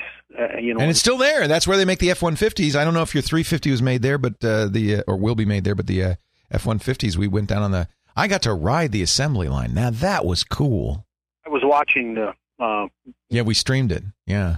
Uh, yeah, I was watching. That was really neat. Up here, he had uh, the sawmill in Alberta, and he had a little town there uh, that supplied all the people with housing and and you know uh, a place. It's amazing. Everything went on there, and uh, I cut his property. I'm a logger, and oh, interesting.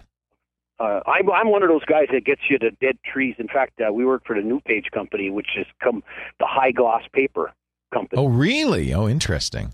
Created and all the high glass high gloss paper. That's where it comes from. But you know, a dead tree isn't a bad thing all the time, Leo. It's a renewable resource. Thin out, we thin out the forest, and when you come back a couple of years later, you can't tell, and the trees are. That's right. That's right. It's a renewable. I mean, there's, you know, I mean, there's some other issues with paper making, of course, but but but Well, uh, you know, you want to talk about some environmentalist things that have gone. They had some hose that was outlawed several years ago. And now the idea of that, because it was bad for the environment making that hose. Well, right now, the hose that we get for our hydraulics is terrible. And it keeps blowing out, so we keep spewing oil all over the forest. No. now that's bad. yeah. No, I know what you mean. Yeah, yeah. The road to heck. They call that the law of unintended consequences. There you go. The road to heck is paved with good intentions. Don't we know it? Life is very complex nowadays, and it isn't always obvious what what what the clear choice is. I I, I agree with you. I agree with you. Education too over the years that I've gotten. I'm a dyslexic logger. I I I, I do. I mean, I I can't read. Uh, well, I can read, but I don't know what I read, and I, it gets so frustrating. I, I start hyperventilating every time I have to read two paragraphs. So every, Do you do audiobooks? Have you ever tried audiobooks? did I do what? Have you ever tried audiobooks? That's what I'm doing now with, with Audible. I listen to them all the time. Oh, it's Yeah, isn't that great? I mean, I'm not dyslexic. I can read, but I'm lazy, and I just think I love it. And I think if you did have trouble reading for whatever reason, audiobooks are so great. machine I run in the woods every day and listen to your podcast on is a. Oh, that's great. Well, that's nice to know. Hey, Ted, I want to. I want to. I love talking to you, but can you get to a question so I can answer it? well, well. What's the hottest phone? The next one. I've been waiting for a Windows 7 to come around to, but now we, of course we got the iPhone. But uh, I don't want to get the four for uh, Verizon. So what's the better one to get right now, Android wise? Uh, I well, I mean, pure hardware wise, I think the Motorola Atrix, A T R I X, is certainly the most powerful phone out there right now. It's dual core. It's using. Remember, I was talking about this potential chip that Apple might put in the new iPad. Uh, eh, there's already a version of it from NVIDIA called the Tegra 2, and that's what's being used in the Atrix, and most of the hot new uh, Android phones will use it. And it, so it's two gigahertz processors. It's a lot of speed. The Atrix is so powerful, in fact, that they you can buy an, an optional dock that you dock it into, and it turns it into a laptop. That's the um, one I was thinking of. Yeah. Okay. Yeah, it's amazing. However, however, AT and T only, which really frosts me a little bit. Well, hey, thank you very much, Leo. Appreciate it. Great to talk to you, Ted. Thank you so much, and it's so good to know. I love hearing from people who listen to the show in different environments, and now I can imagine you logging while I'm talking, and I just think that's fantastic. And I'm sure you're protecting your hearing too while you're doing that. Mario San Diego also looking for a cell phone. Hi, Mario. Hello, Mr. Lepore. How are you doing today? I'm fantastic. By the way, Pete C in our chat room saying he just got the Atrix at Radio Shack for $150. Wow, I have to say it's pretty tempting. I wish it weren't just AT&T. Yeah, that's that's my thing. I'm not I don't I don't want to pay for a data plan. I'm going to get an iPhone for my wife now that's 50 bucks. But I want to get the smartest dumb phone I can find. mentioned earlier something about Angry Birds. I'd like to, you know, get some apps and be able to do things, but I'm not. I'm not going to use the data plan. I don't just. You know. I'm I'm trying to think. I don't, you know, certainly Angry Birds is not going to be available on anything but a smartphone that requires a data plan. That just that that's just not going to happen. Dang. Um, there are intermediate smartphones like, say, the Nokia, the E71. Uh, BlackBerry's phones are ostensibly smartphones, but these days I would say they're kind of dumb smartphones. Um, you know, one way to go is perhaps to get a dumb, dumb, dumb phone, a feature phone, and an iPod Touch. I, I had actually I called earlier, and my super dumb Go phone disconnected, so I had to call back when I got. so I don't think that's the fault of the dumb phone, but it might.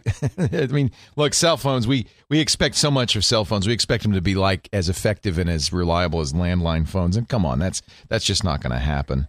Well, I, they've gotten they've gotten worse. I don't think they've gotten better, but uh, maybe that's because everybody's using them. I don't know. Any phone uh, be an upgrade for me. I'd just like to upgrade as much as I can without uh, having to. Pay. I'd get I'd get a, a, a you know a choose your carrier first, whoever's the best carrier in your neighborhood, or perhaps the carrier that you're using now, and uh, because you can get a free upgrade, whatever. But choose your carrier. Then I would just get a quality, robust, reliable feature phone, is what they're called. They don't do much, and an iPod Touch. The Touch has no data plan, but it'll work in Wi-Fi areas. And so you don't pay for a data plan, but you get the the advantage of almost all the uh, iPhone apps work on the touch. You can even, uh, don't tell anybody I said this, but you can even attach it to your wife's iPhone account and any app she buys, you can run on your iPod Touch too. You know, you'll just sync it to the same machine and you'll get those apps as well. So you only have to buy them once. You know, they don't, I don't know if that's a loophole or I don't think they explicitly prevent that or even mention it. But you know that that's the case when you buy an application, whether you buy it on your computer or your phone and, and it syncs, if you attach another phone or iPod Touch to that, as long as you're willing to use the same account, it'll have the same apps. And I don't, I have to look, but I don't think it says anywhere can't do that. So uh, I would, you know, get get get whatever phone you can get cheap that does what you need it to do, and then get an iPod Touch. I think that's going to give you the best of both worlds. Now, if you really want to go crazy, get a phone that allows you to tether See, but no, then you need a data plan. So you know, he doesn't. The, the, the stipulation is no data plan. That means dumb phone and Wi-Fi. Dumb phone and Wi-Fi. Curtis B in the chat room says he thinks that the rule is, and I'll have to refer to the Apple Store documentation, all 38 pages of it, but he says he thinks the rule is you can do five devices on one account. You can buy a smartphone and disable the data, but I don't see the point of that. Leo Laporte, the tech guy.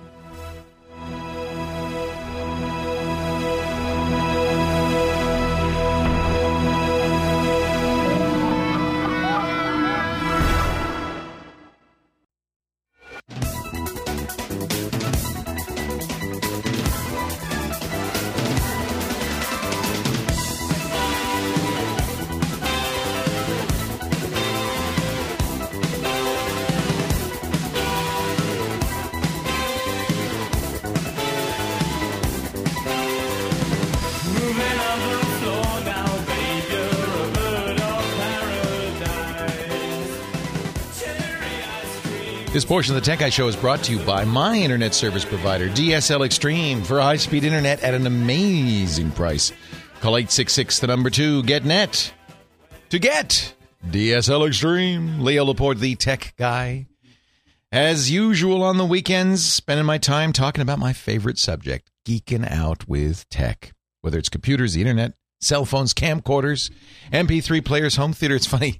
My wife, uh, we were we were cleaning out stuff for uh, Goodwill uh, yesterday, and uh, she found a camera bag with a camcorder in it. I said, "Oh, that's cool. Let's see what's in there." And it was it's not very old. It was an old Panasonic camcorder, and I thought, but it, you know, it's probably a couple of three years old, but it felt very antiquated. I said, "Yeah, we can give this to Goodwill." then I realized, but wait, if I do, how am I going to play back all the tapes that I shot? So we're going to keep that for a little longer, and I'm going to transfer all those uh, DV tapes that I shot with that and its brothers uh, over to the computer before I give it up. So something to keep in mind. You know, if you've got video that you've shot, whether it's VHS, Beta, DVC Pro, if you haven't yet transferred it over, you might want to do that before you get rid of the camera. Frank's in Point Loma, California. Our next caller, Leo Laporte, the tech guy. Hey, Leo, how you doing? Wonderful, Frank. How are you? Uh, good. I got a question for you. Uh, I've got a line with my mom. She's 88, and I have to get her a user-friendly phone, a smartphone. Oh. now, she specified smartphone. Is that what she wants? Well, yeah, she wants to read like Women's World. See, she's not internet savvy though, and I'm not too much either. I know a little bit. You know what I gave my mom, 77, actually 78 now, an iPad, and she loves it. She also has a Kindle. And I, Uh, but what about the phone though? yeah, well, uh, the problem with the phone is all the smartphones have tiny screens. How's mom's eyesight? Uh, it's pretty good. It's it's okay in one eye. The nice thing about uh, the iPad is, of course, the screen is much bigger than a phone. I mean, you there, the, you know, uh, the iPhone, and in fact, all smartphones have have the Kindle app on them, and uh, you can with the Kindle app choose uh, a very large typeface, but you won't get more than a few words on on a page. You know, I, you know, so that that's that could be an issue. Um, no, we want again, a phone. Yeah, she wants the. You you really want a phone? Okay. Yeah. She wants the. Well, you know, you got the internet on an iPad. All right. A phone. That's the demand. A phone. We need a phone. Yeah. All right. Um Well, I you know, the phones with the biggest screens uh, are Android phones. Unfortunately, I think those are a little harder to use. Eh, Yeah, we've looked at that. We looked at the i, you know, the iPhone, and then what is it, the HTC with Sprint? Mm-hmm. The Evo, which is the biggest screen, the 4.3. Right Now, now, the Droid X on Verizon and the Evo on uh, Sprint are the biggest screens. They're they're large. how would you the iPhone to the? Uh, I think an iPhone for uh, a novice user is much easier to use. I mean, like light years easier. Uh, Android, while I have no trouble using it, and anybody who is willing to, you know, futz around a little bit has no trouble using it. I think that it's pretty tricky. Yeah, it is. I would say an iPhone is what she wants. Now, hold, if you can hold off, you know, there will be a new iPhone come June. Oh, and really? I'm I'm I wouldn't be too surprised if they came out with a bigger screen. Well, see, we don't really need that video thing back and forth. Is that the only difference in between the two? Between we the don't know yet. We don't know. No, no, no. That's not the only difference. And and yeah, I don't think anybody uses FaceTime. It's a very specialized app. You know, you don't. That's not something normal people want to make video calls from their phone. But um, I I do think that the bigger screen for mom makes it easier for her to see and read. If you're reading on a phone, that's a pretty small screen. It is. If you could get, yeah. If you can get that a little bit bigger, it'd be a lot easier to read on. Now, remember, on an iPhone, she can turn it sideways and read that way, which makes it a little bit bigger. Is that with both iPhones, the three and the uh, four? Yes, yeah. The, the now, I should say this: the four has this Retina display. It's got all a Retina display is is a very high resolution display, more dots. Um, that may make it. It certainly makes it crisper. May make it a little easier for mom to read. She should look at it. I think the three is not quite as legible, but she's got to try it. Okay. So the three is the way you, you'd go and user friendly. Yeah. And she really needs to make it because I'm telling you, the iPad is really a better choice for her. She really needs to make it a phone, huh? Yeah, yeah. Got to have the phone because she's going to get a laptop here sooner or later. I think an iPad's a better choice than a laptop for her. Oh, okay. I'll tell her that. Much, much, much, much better. My mom has both. Yeah, but I but I really think she loves the iPad. The iPad is very senior friendly. Okay. Very. And, and you know, if she if she thinks she might be getting an iPad, uh, getting an iPhone's not a bad idea because it's the same operating system.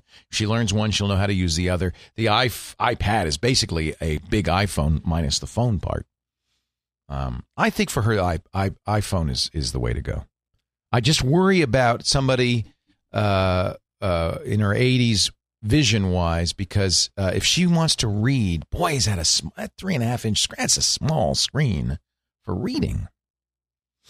It really is. Whereas the iPad or a Kindle, my mom loves the Kindle because she can make that ty- typeface very big, and the Kindle's crisp, crisp, crisp. Especially if you shine a bright light on it.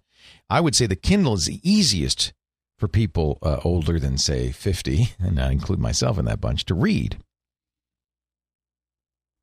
But if you're saying I have to have a phone, I has to be a smartphone, no questions, iPhone. Uh, in, in my opinion, no question. I like the Android. I prefer the Android, but it is it's more for uh, somebody who's who's you know a little tech savvy. Daniel, Ontario, California. Leo Laporte, the tech guy. Yeah, hi. I was calling because I have a BlackBerry, and uh, Mm-hmm. I'm noticing the battery dies real quick all the time. You know, and I'm just wondering, like, is there a battery that has the extended, like, you know, extended? life Yes, there is. And how old is your BlackBerry? Actually, I just got it like a couple of days ago. Oh shoot! Well, first of all, I'd bring it back and say, "Hey, it's dying. Uh, it shouldn't be dying." When, when you say die, how long can you, you can can you go between charges? Uh, probably like four hours.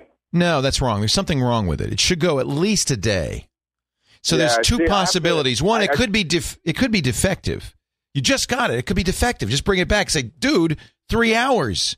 The other possibility is there's an application on there, and this happens to me on the on smartphones all the time. That's running in the background, sucking the battery dry. Make sure you've got the screen set to go off automatically. You don't want to leave that screen on. That's the biggest power drain. Is it turning itself off? Yeah, no, I mean, uh, uh, when I push the end key after every app that I open up, but I mean, as far I, I don't know how to perfectly cancel out of the applications, though. You know. Well, it could be just a bad, a rogue application. And and but is the screen if you put it in, in your in the holster or you put it down, does the screen go off after a minute? Yeah, yeah, yeah. It has an automatic dim. Yeah. Okay. Um, I would I would take it back to the store and say, is this normal? Because it isn't. Yeah. And it's possible the phone is just defective or the battery that came with it is defective. They might open it up, put a different battery in, and you might say, oh, good, you should get a day. But there are things that can drain uh, cell phones. Dr. Mom in our chat room is pointing out quite rightly that, and I found this out in South America, if you go in an area with no reception, your phone is going to be seeking, seeking, seeking. Please, please, there's got to be a signal here, and all of that uses up battery life, and you could go through a, a charge in a, in a, you know an hour. Uh, if uh, there's lots of things that could happen that could make the phone work too hard. I I put a G, an application on here uh, that uses GPS. It was a to do list, and it was kind of a cool idea. I think it was called reQall, R E Q A L L. And the idea was, well, we'll always look at where you are, and if you mark some of your to do list items with a location, when you get to that location, you know, your shopping list and you get to the store, we'll pop it up. We'll say, "Hey, you're here. This is what you said you wanted to do when you were here last time." I love that idea. Problem is, it the GPS is on all the time and it drained the battery in like half an hour. But I don't think that's I don't think that's normal. I think you you should get a full day on any BlackBerry. Leo Laporte, the tech guy.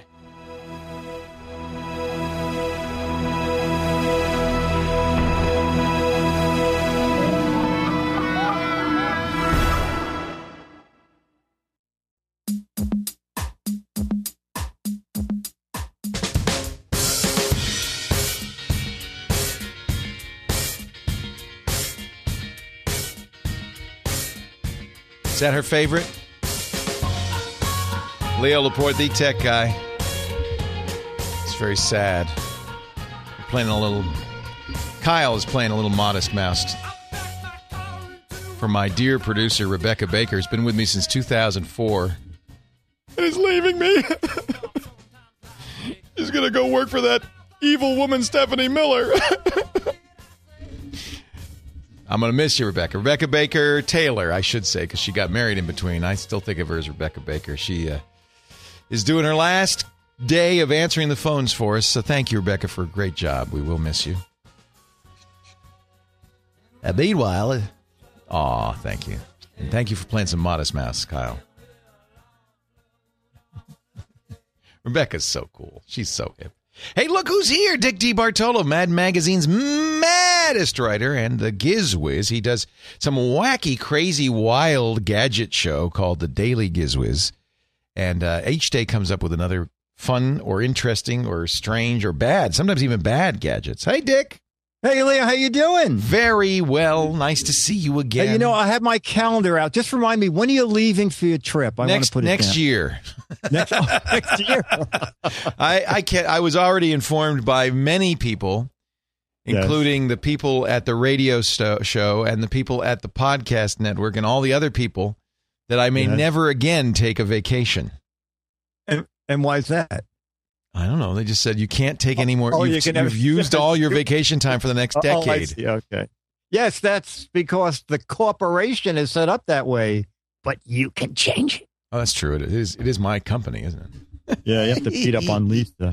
So how's everything going? Uh, you, you, you having a good time? Uh, everything is good. I had such a funny thing happened, uh, Leo. The first week you were away, you know, I promised a chat room, even though we weren't recording daily Gizwizzes, that I'd stop in. Yeah. And so 15 minutes before five o'clock, Alex put me online, and Scott must have seen me come up. And uh, Scott Wilson was filling in for you doing your show. And, and Scott turned the mic on and said, Hey, Dick, the Gizwiz. So, what gadget do you have for us today? And of course, I had no gadget. I was there to talk to the chat room. You have plenty of. You always have something. Yeah, you but you know what, about. Leo? It was very funny. I happened to tune in a half hour early, and someone had asked Scott uh, if he knew anything about the Bose TV with the built-in Bose sound. I know you know about it because you were at that. You Yeah. told me about that wacky E- demo. Exactly, and and Scott didn't know, so I was able to to do five minutes Oh, on good. that. So Yeah. let, let me um, let me uh, ask you uh, if you had at great risk. you. You got any gadgets today? Yeah, you know, Leo, and, and again, this goes back to your radio show. Uh, a caller had asked you about using their cell phone on a on a regular full sized handset, and you said, "Well, that's the Gizwiz." I was also in the chat room, and I said it was to check out Panasonic. But since that call, I went to Panasonic and got all the info. So I thought I, I would talk about it. It's called the Panasonic Link to Cell system. Oh, this is So- the idea is that you, you you can use your cell phone as kind of your home phone, uh, right? So it's a cordless Yes. phone. Yes, you can. And what's great about this, Leo, is it's it even does more, uh, has more features than I thought. So if you only get cell phone reception in one part of the house, you set up the cordless system there. It can. It uses Bluetooth. It can recognize two different cell phone numbers. Oh, that's neat. So if you and your wife have it, you can set it up, and then you can set it up for a distinctive ring. Will it use a landline too, or is it only it for cell will use a landline also. Oh, because I'm in the market for another phone. So this Oh. might be a perfect choice. So the phone would ring if the landline rings or either of our cell phones ring. Exactly, and you can set all three to have distinctive rings, so you know what what phone is right, because I don't want to answer her phone. Exactly, exactly. Uh, it, it uses uh, DECT 6.0, three way call conferencing. You can add up to six handsets. The, the basic unit uh, lists for $99. And you, uh, get two handsets for that, which is two pretty good. handsets. That's pretty good. And and, and the uh, the base station is also a speakerphone. Is it an answering machine? It's an answering machine. Good. We need that. Um, also, uh, some uh, a feature that Panasonic has that I like very much is that you can set each handset not to ring during certain hours. Right. I like that because I don't want it to ring in the middle of the night. Exactly. So if you have a handset in the bedroom, you can just set that handset not to ring from uh, midnight till 8 a.m., whatever you want. This Uh, is this talking is called Panasonic Cell T link, link to cell. Link to Cell. Okay. Well, yes. Wow. I'm, And, I'm looking on uh, Amazon, eighty-seven ninety-five for the two handset uh, Yeah. base. Yeah. That's pretty Talking good. caller ID. That's pretty good. Yeah. And uh, the voice also has uh, some other prompts like uh, charge battery, things like that. And also another feature I like, it runs on just uh, two rechargeable uh, AAA batteries. So you don't have to run around looking for special batteries I when like you have. that. Yeah, because most of the time these phones have odd, oddball lithium or NiCads, NiCads or something. Yeah. Yeah. This looks good. I like it. Well, I'm going to buy one right now. Oh, okay. and I don't know if you'll need it or not, but it's wall mountable. I do need And that. A lot of times, I about every two or three months, I go, Dick, why can't I mount these cordless phones on my yes. wall? You know what Which one- Jennifer really wants, and I this maybe you could help mount- me. You mounted on the wall. Yeah, well, that she wants just my head, but but besides that, she we keep losing the phone. Right? She says, "Why can't I just have a phone with a dial and a really long cord that I can wrap around like when I was a teenager?" Do do they still even make wall phones? Corded wall phones. You know what? That that's uh, you know I don't know. That, I bet I'll they find don't. that out. She really That wants is- that. She says because we keep losing the phone. This way, I know where it is. It's hanging on the wall in the kitchen. You know what? Get fifty feet of clothesline, tape it to the to the base unit and to the handset. It'll still work, and she'll fill it home. Dick's website is gizwiz.biz. You can go there for uh, details on the Panasonic Link to Cell and all sorts of great gadgets. And, uh, and by the way, DGW, the Daily Gizwiz, is a great daily podcast that I'm on with Dick, uh, coincidentally, at twit.tv slash DGW. Dick, it's great to talk to you. We'll talk to you uh, on the Gizwiz in a few minutes. I'll be there. you better, because I don't know what else I'll do if you're not. Hey, w- uh, I know I have a commercial left. Which one is it, Kyle? Carbonite consumer. Want to tell you about my great friends at Carbonite. Actually, his name is Friend, David Friend, the CEO of Carbonite. It's a great story. David's uh, daughter was in college some years back. David is a serial entrepreneur. When he got out of school, I think he went to uh, uh, he went to Yale and I think MIT. When he got out of school, he created a synthesizer company you might have heard of called ARP. And uh, yeah, and uh, was like every rock and roll band in the world used this synthesizer. Great success. I think he sold it and he kind of, you know, hung out for a while. His daughter was going to college. She called up one day, said, Daddy, I lost my term paper. It's, I don't I have to, Daddy, help me. He says, I'm a computer guy. And I, I said, there's got to be a better solution. He invented, created, and, and now is the CEO of Carbonite. And and it kind of to full circle this, guess what's running on my daughter's laptop on her freshman year in college? You better believe Carbonite's on there. I don't want that call. Carbonite's backup done right. First of all, it's automatic, Mac or PC, unlimited backup for $55 a year. That's every bit of data on your internal hard drive. You don't have to think about it. You can get to it. Even you don't have to wait for a disaster. You can log into your Carbonite account from any computer or their free iPhone or BlackBerry app, and boom, there's your data. So it's cloud. It's basically cloud data storage as well. Unlimited cloud data storage for $55 a year. Uh, it is just the best. I, I, it's backup done right. I want you to try it free right now for uh, for 15 days. Just go to Carbonite, C A R B O N I T E dot com, and then use the offer code Leo. If you decide you like it, sign up, use my name Leo at checkout, and it'll give you two additional months free. That is a great deal. David Friend, a friend to those in need. Carbonite.com. Let's see. I think we have time for uh, maybe one or two more calls. Let's start with uh, Jim in Pittsburgh, PA, with a backup question. Hi, Jim.